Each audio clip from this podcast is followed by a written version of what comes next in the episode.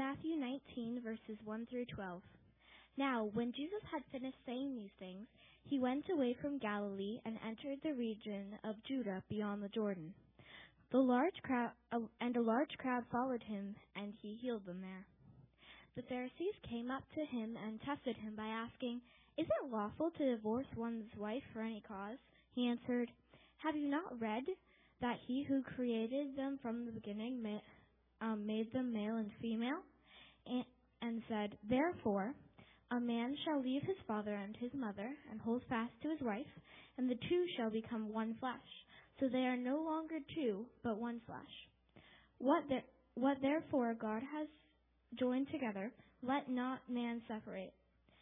They said to him, Why then did Moses command one?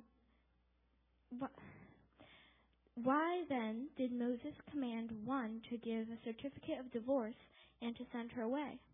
He said to them, Because of your hardness of heart, Moses allowed you, allows you to divorce your wives. But from the beginning it was not so. And I say to you, whomever divo- divorces his wife, except for sexual immorality, and marries another, commits adultery. The disciples said to him, If such is the case of a man with his wife, it is not better, um, it is not to marry. But he said to them, Not everyone can receive these sayings, but only those to whom it is given. For there are eunuchs who have been so from birth, and there are eunuchs who have been made eunuchs by men, and there are eunuchs who have made themselves eunuchs for the sake of the kingdom of heaven. Let the let the one who is able to receive it receive this.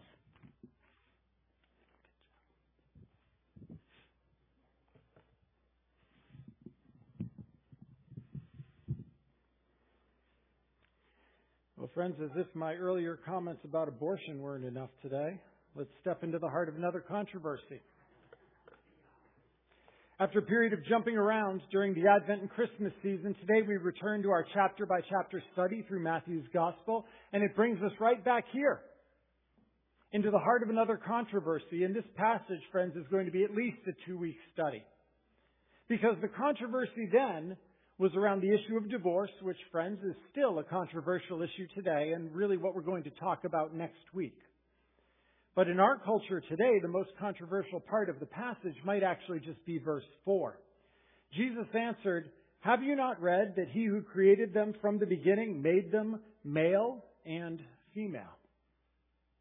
What is a man? What is a woman? Is humanity a binary?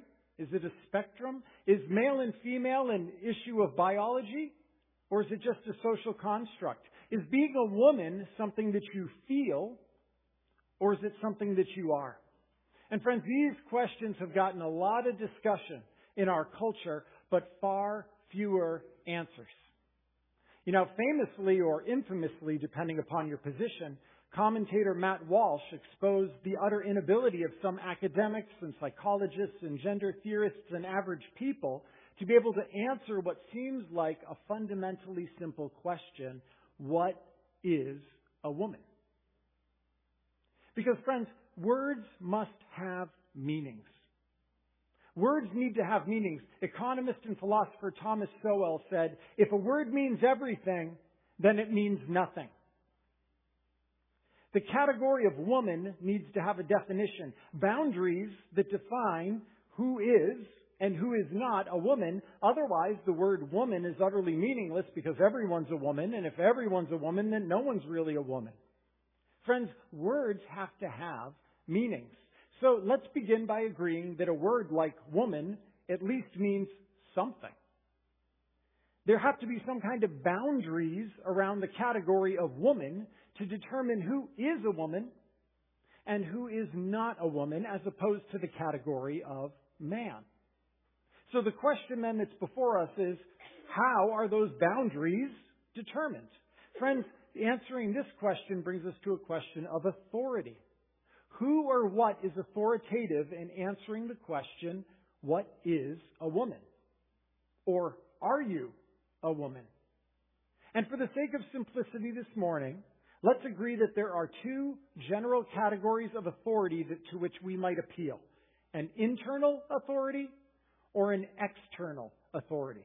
In determining if I am a man or a woman, is the authoritative factor internal, my psychology, how I feel, or is the authoritative factor external, my biology, who I am? Now, in considering which one would be authoritative, let's consider some other cases. If I feel or sincerely believe inside that I can fly, and so I jump off the steeple, I'm quickly going to discover that I am subject to an external authority, gravity, that contradicts my internal feelings, no matter how sincere and genuine and real to me are the feelings. Or if my truth is that I can breathe underwater, I'm quickly going to discover that there's an external factor that remains authoritative over me. I was designed to breathe air, not water. So let's just agree that whether we like it or not, there are at least some external realities that exist that we can't change no matter how we feel and no matter what we desire. So there are at least some cases in this world where things are a certain way, where we are a certain way, and if we deny that design, it's going to lead to our own harm. In other words, how I feel can't always change how I am designed. My internal desires or beliefs can't make me fly, and they can't make me breathe underwater because my subjective feelings can't make something objectively true. So then, what about biology? Is our biology authoritative in determining whether I'm a male or a female, a man or a woman? Now, biologically, friends, every cell of a woman is stamped with XX chromosomes, and every cell of a man is stamped with XY chromosomes. Men and women possess 6,500 gene differences which biologically manifest themselves in obvious ways. Reproductive organs, body mass, muscle and fat distribution, hair growth, and so much more. And as an aside, some today are making an argument that the existence of those with an intersex condition proves, well, actually, sex is not a binary.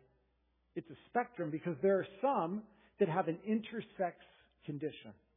Now, the intersex condition used to be called hermaphroditism, and it's an extremely rare condition of apparently being neither male nor female, born with either indistinct genitalia or some kind of chromosomal anomalies. And such a condition, when it's defined at its absolute most broadest, at very most might touch 1.7% of the world population. But practically we're talking about far, far fewer. fewer. So friends, logically the existence of an exception does not invalidate a rule. Just because there might be an exception, it doesn't invalidate a rule. In fact, the, the very fact that we recognize something's abnormal with an intersex condition reinforces their, the idea that there is a normal. And the normal is the binary. Male and female. It, the fact is, friends, biologically, the reproductive systems of human beings are designed to only produce one of two different gametes or reproductive cells, either a sperm or an egg.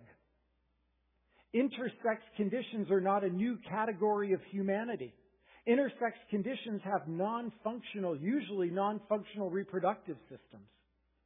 Friends, biologically, there's no other type of gamete produced in no other functional biological arrangement of, arrangement of human reproduction. So persons with an intersex condition don't represent the existence of a new category of biological sex.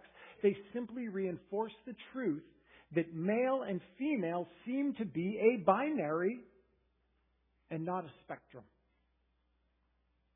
So then, is our status as male or female, man or woman, determined by the authority of our biology? And friends, there are many today that are arguing no. They're saying, they're, they're trying to separate biological sex from gender. They're saying biological sex is one thing, but gender is another thing. It's the psychological, social, and cultural aspect of being male or female. Friends, understand that separating biology from gender is a very, very new and unproven idea.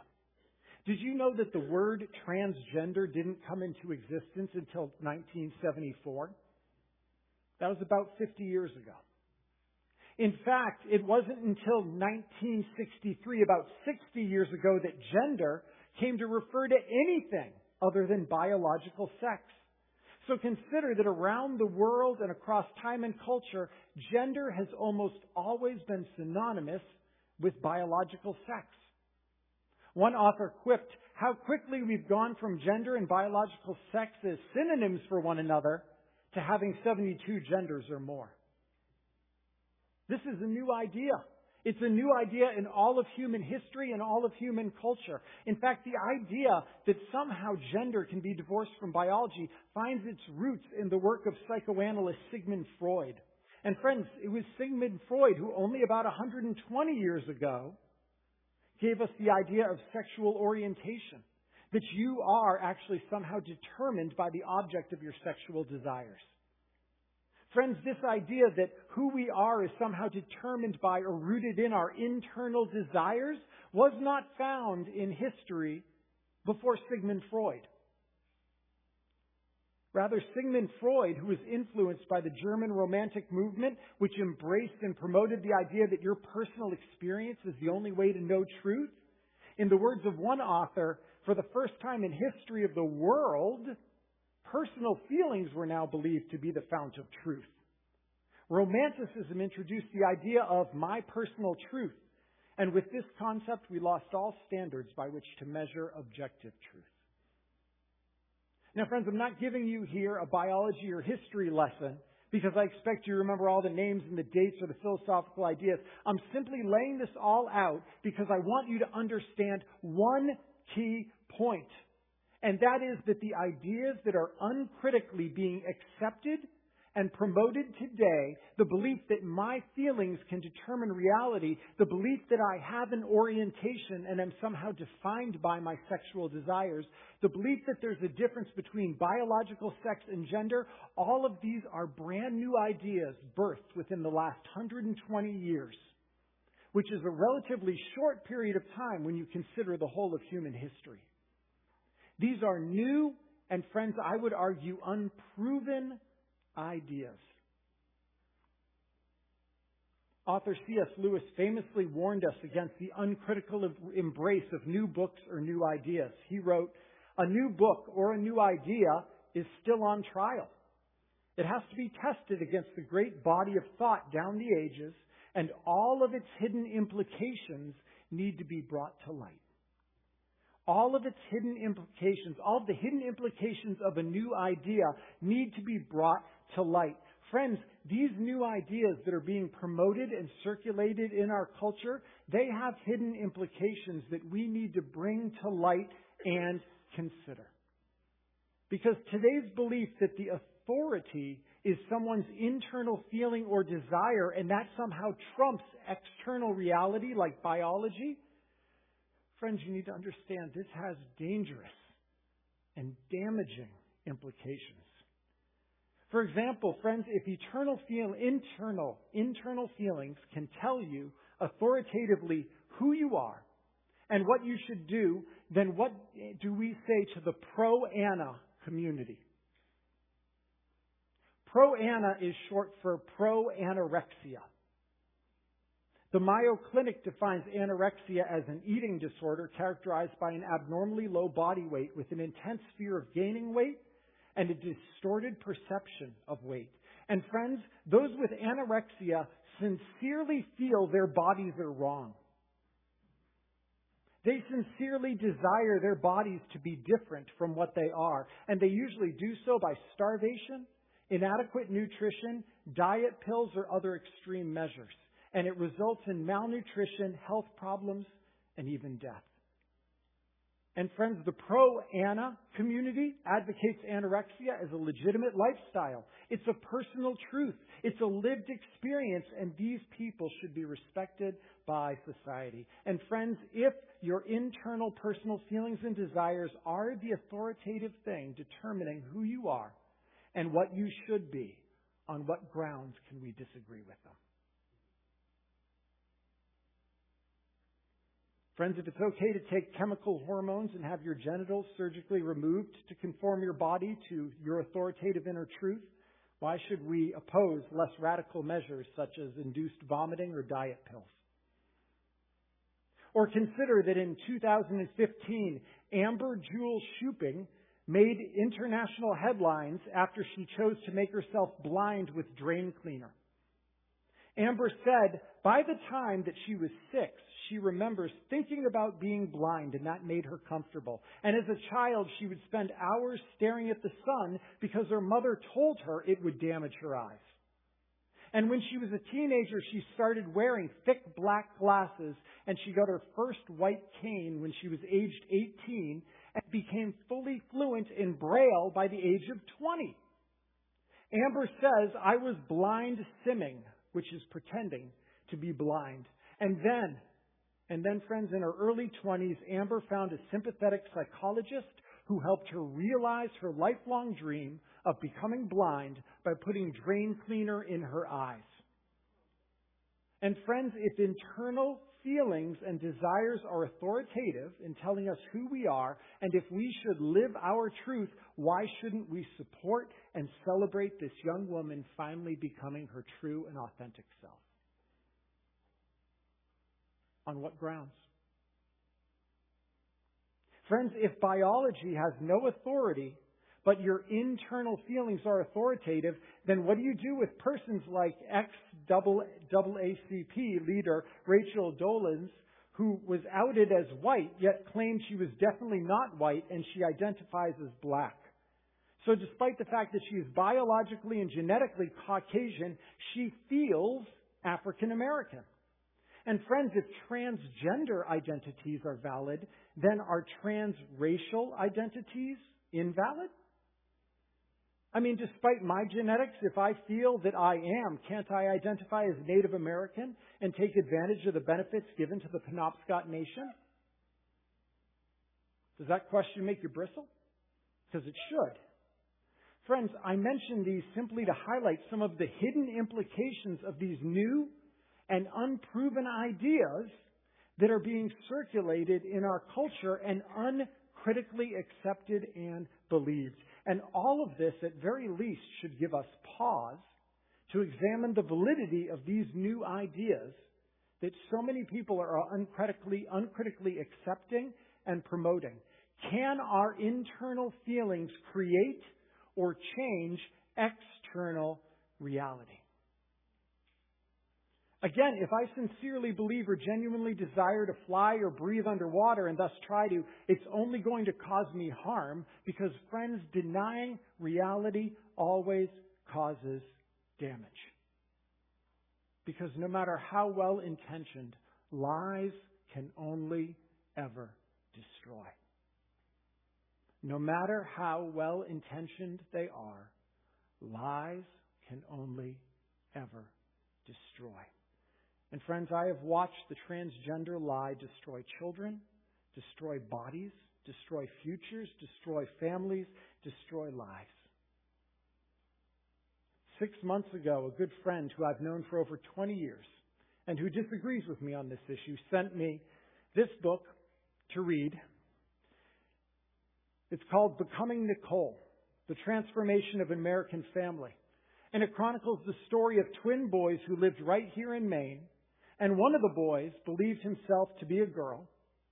And it chronicles his journey and the journey of his family as he transitioned to become Nicole. And friends, I read this book, and the story absolutely broke my heart.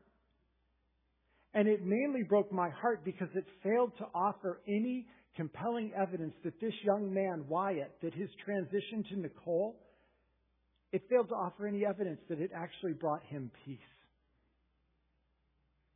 Because when you get to the end of the book, you have Wyatt going now by the name of Nicole. And friends, this is what he says. I've been having realizations that surgery isn't going to be the magic fix to everything like I thought. I think I already knew that, but it's still a hard feeling to accept. I've always been afraid of dating, but with the way my body is now, but, but it's going to be scary because of the way my body used to be. I'm still going to be unable to have a child, which is something that's always intensely bothered me. Even if I change my body and even if I look, if, even if I look like I was born a natural woman, there's always going to be that reminder that I wasn't. And I think that that's something I'll always have bad blood with.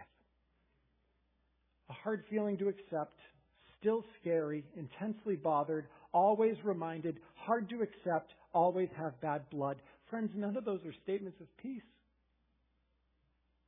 Does he have peace now? Has Wyatt's chemical and surgical transition brought him peace? Has it healed his wounds? The journalist who, who wrote this book says just a couple pages later, Nicole's transition was now complete. She would still need to take female hormones the rest of her life, and she would never be able to have her own children, but she knew she wanted to marry a man someday and adopt. Her transition was complete. Friends, how is her transition complete? He has to take hormones the rest of his life. He still cannot bear children. He has a non-functional reproductive system. He has non-functional breasts. He does not menstruate. He still has XY chromosomes in every one of his 30 to 40 trillion cells. He still possesses the 6,500 gene differences that exist between men and women, not to mention the physical differences. In what way is his transition complete? He might look more like a woman, but is he really a woman now? Is this transition complete? Friends, what's the difference between appearing as a woman and being a woman? I mean, if, if Nicole stops taking hormones, will he remain a woman? If Nicole doesn't care for his bottom surgery and the surgically constructed opening heals and closes up as his body wants it to do, will he still be a woman? Have hormones and surgery actually made Wyatt into a woman? Or if they merely made him into a lifelong drug addict and left him with sex organs that no longer function properly either for reproduction or for pleasure? Is his transition truly complete? Friends, the transgender movement promises so much and it delivers so little. There never has been and there never will be performed a successful sex change surgery. Such a transition can never be complete because you cannot change the truth. You can only suppress it. The apostle Paul wrote in Romans chapter 1 verse 18, For the wrath of God is revealed from heaven against all ungodliness and unrighteousness of men, who by their unrighteousness suppress suppress the truth. Friends, he says our unrighteousness and our rebellion can't change the truth. It can only suppress it. The truth must be suppressed. It's being suppressed by hormones and by surgery and by makeup and by clothing and by hairstyles and by pronouns and the like. But the truth can't be changed. Why it is, and he always will be, a male.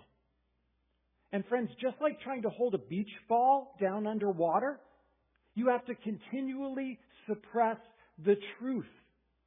It's a lifelong effort, and that beach ball wants to pop out of the water. It's a lifetime of hormones to suppress the truth, a lifetime of suppressing what his body naturally wants to do. And if Wyatt stops doing, the truth is going to surface because you can't change the truth.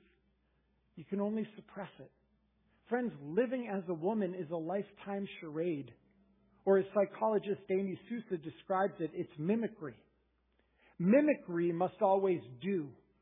It can never be. A mimic needs to always be doing in order to continue its mimicry. A genuine woman doesn't have to do anything to be a woman. She just is. But transgenderism is sexual mimicry. It's a lifelong doing because transition will never be complete. Friends, people are being lied to. Wyatt was lied to. Bodies are being mutilated. Lives are being destroyed. And I lament those who have become lifelong victims of big pharma. I weep for the irreversible damage done to the victims of for profit medicine. The award winning author Abigail Shrier wrote an amazing book. It's terrifying, actually. It's called Irreversible Damage The Transgender Crisis Seducing Our Daughters. And she lays out clearly and unquestionably that, friends, there are children today who are not old enough to get their ears pierced, who could not legally get a tattoo, who cannot legally buy cigarettes, but who are being given hormones and surgery that will cause irreversible damage to their bodies and render them permanently infertile. Frankly, these children can't get their ears pierced, but they can get their breath cut off. How does that make sense? How's that right? And the harm that we're doing to our children is garnering more and more attention.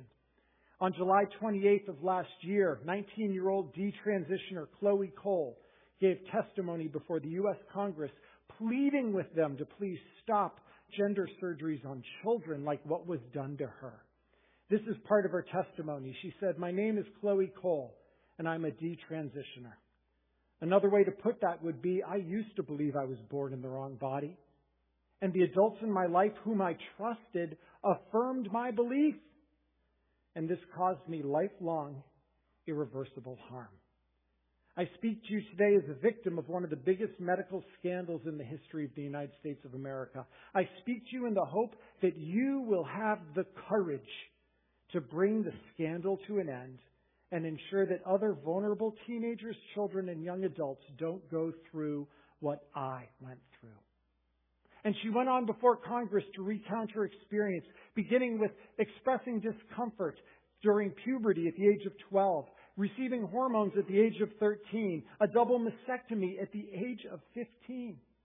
And by the age of 16, Chloe says she regretted her decision and was suicidal because she realized she would never actually be a boy. And Chloe Cole is not alone. She is one of tens of thousands of victims. Because, friends, Ideas have consequences, and bad ideas have victims. And this generation is falling victim to the bad ideas being propagated by the false promises and lies of the transgender movement.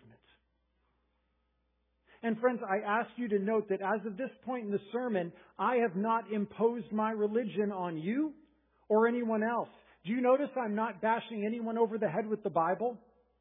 All of my arguments so far have been historical, biological, logical, and anthropological because, friends, the worldview that undergirds the transgender philosophy is a house of cards.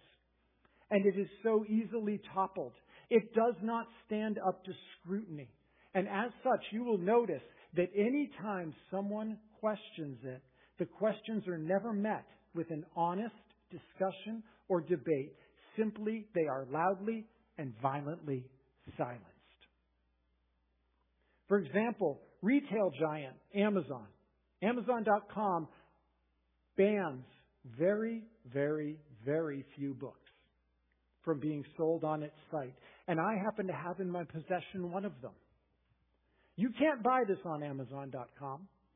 It was there from its publication in 2018 until suddenly in 2021, without any warning or explanation, they simply removed this book by Catholic scholar and head of the Ethics and Public Policy Center, Ryan Anderson. The book is titled When Harry Became Sally Responding to the Transgender Movement. And this book dared to question the worldview that's being promoted. It offers statistics, research, arguments, and evidence that exposes the moral and philosophical bankruptcy of the transgender movement. But rather than allowing an honest debate or to answer the arguments. Instead, any dissent from the accepted narrative has to be forcefully silenced because they know they live in a house of cards. And in the same way, friends, I know that some people will simply label me as a bigot and a transphobe. They'll label this whole sermon as hate speech. And I know that in preaching this sermon, I risk being canceled and condemned. However, to those who disagree with me, I simply ask, don't just silence the questions. Don't just write off the arguments, consider them. Answer them. Rebut them. Please show me where I'm wrong. I read this book because my friend thinks I'm wrong, and I said, I will listen. And I will. I'll consider them. But, friends, can your worldview withstand scrutiny? Or are you building your worldview on a foundation of shifting and unstable sand? Because I believe the Bible offers us a better and a more hopeful anthropology, anthropology than is offered by these cultural philosophies. Friends, the anthropology of the Bible is what we read earlier in Matthew chapter 19 verse 4. Jesus answered, Have you not read that he who created them from the beginning made them male and female? Now, Jesus is quoting the very first chapter of the first book of the Bible, Genesis 1 in verse 27. So God created man in his own image. In the image of God, he created him. Male and female, he created them. Friends, from the very beginning, the Bible teaches that God purposefully designed and created humanity as a binary male and female, man and woman. And this was amazing in that time. You need to understand that all of the other Near Eastern creation myths either ignored women or just treated them as defective men. But the Bible alone dignifies women by saying that they were created in the image of God, and here's how they were created. The Bible alone gives an account of the creation of women and then declares that they are equally created in the image of God. And friends, so we find that our maleness and femaleness, according to the Bible, whatever it is, we find it's from the beginning, it's part of the design, and it's binary. It's male and female. And friends, after Genesis chapter 1, which is kind of a wide angle shot, it zooms in in Genesis chapter 2 on the creation of humanity, and we read in Genesis 2 7, Then the Lord God formed the man from the dust of the ground and breathed into his nostrils the breath of life, and the man became a living creature. So humanity, friends, is formed from the dust of the ground. We are the stuff and the material of earth, yet we are the material and the immaterial, breathed into by the breath of God. We are embodied creatures.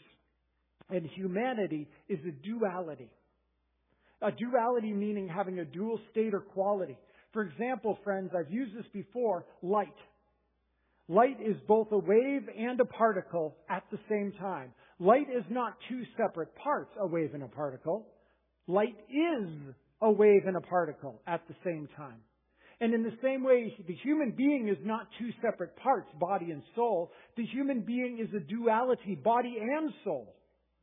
Material and immaterial together, inseparable. In other words, friends, you can't separate the ghost from the machine. The ghost is not just in the machine, the ghost is somehow the machine. And we know this because, friends, if your physical body is damaged, like through a brain injury or a chemical imbalance, then the entire person is affected his, his personality, his emotions, his memories, they can be radically changed by damaging the machine. So it appears that if I damage the machine, I somehow damage the ghost in the machine, and that could only be if we are a duality, body and soul, material and immaterial, together. We are not just spiritual creatures having a physical experience. As I've said before, Jedi Master Yoda was wrong when he said, luminous beings are we, not this crude matter. We are this matter. Body and soul, material and immaterial, are not independent of one another. Man and woman, male and female, are embodied creatures. And as such, Scripture tells us it's impossible to be a woman trapped in a man's body. Because we are embodied creatures. So whatever gender is, it is not less than our biology. Friends, gender may be more than biology, but gender is definitely not less than biology because we are embodied creatures. So the Bible teaches us that whatever our maleness and femaleness is, it was from the beginning, it's binary, and it's intrinsic to our biology. Beginning binary biology.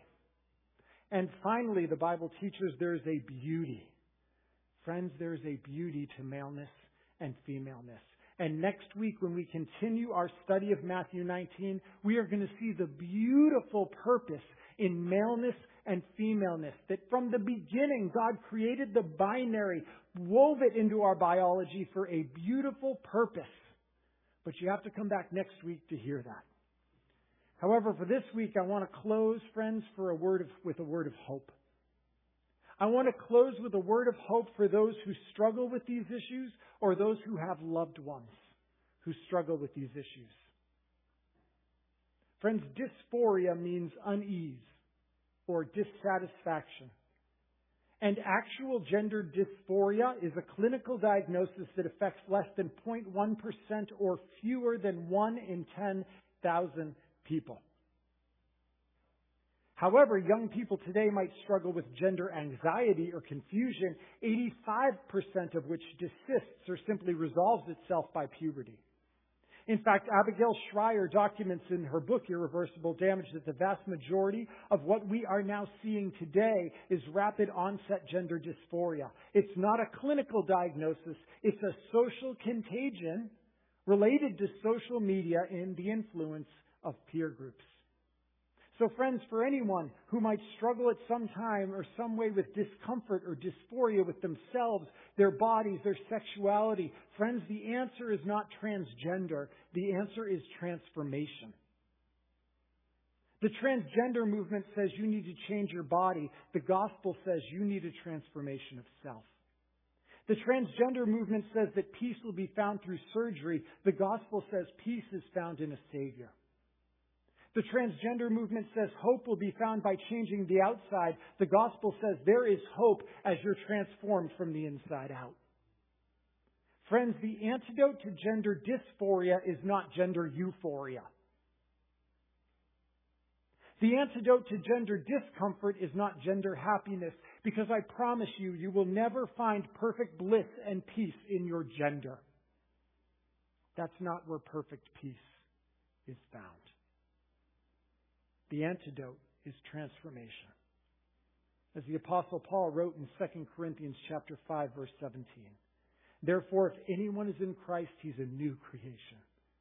The old has passed away, and behold, the new has come. Friends, our hope is transformation.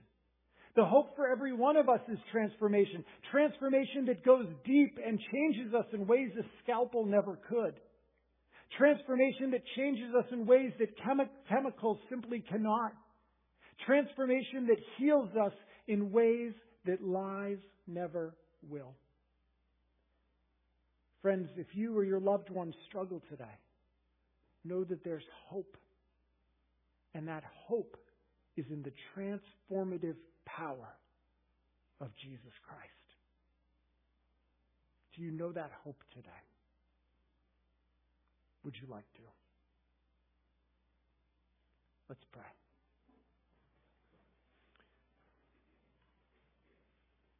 Oh, Father, thank you.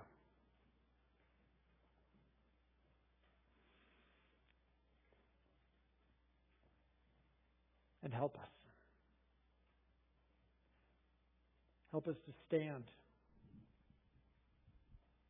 Help us to speak. And most of all, help us to love a world so lost, broken, confused, hurting, being destroyed, torn apart by lies. Oh God. Oh God, save them. Oh God, use us. May your truth be known. May the healing power of the gospel be seen and experienced. In Jesus' name we ask. Amen. In closing, please stand and join us in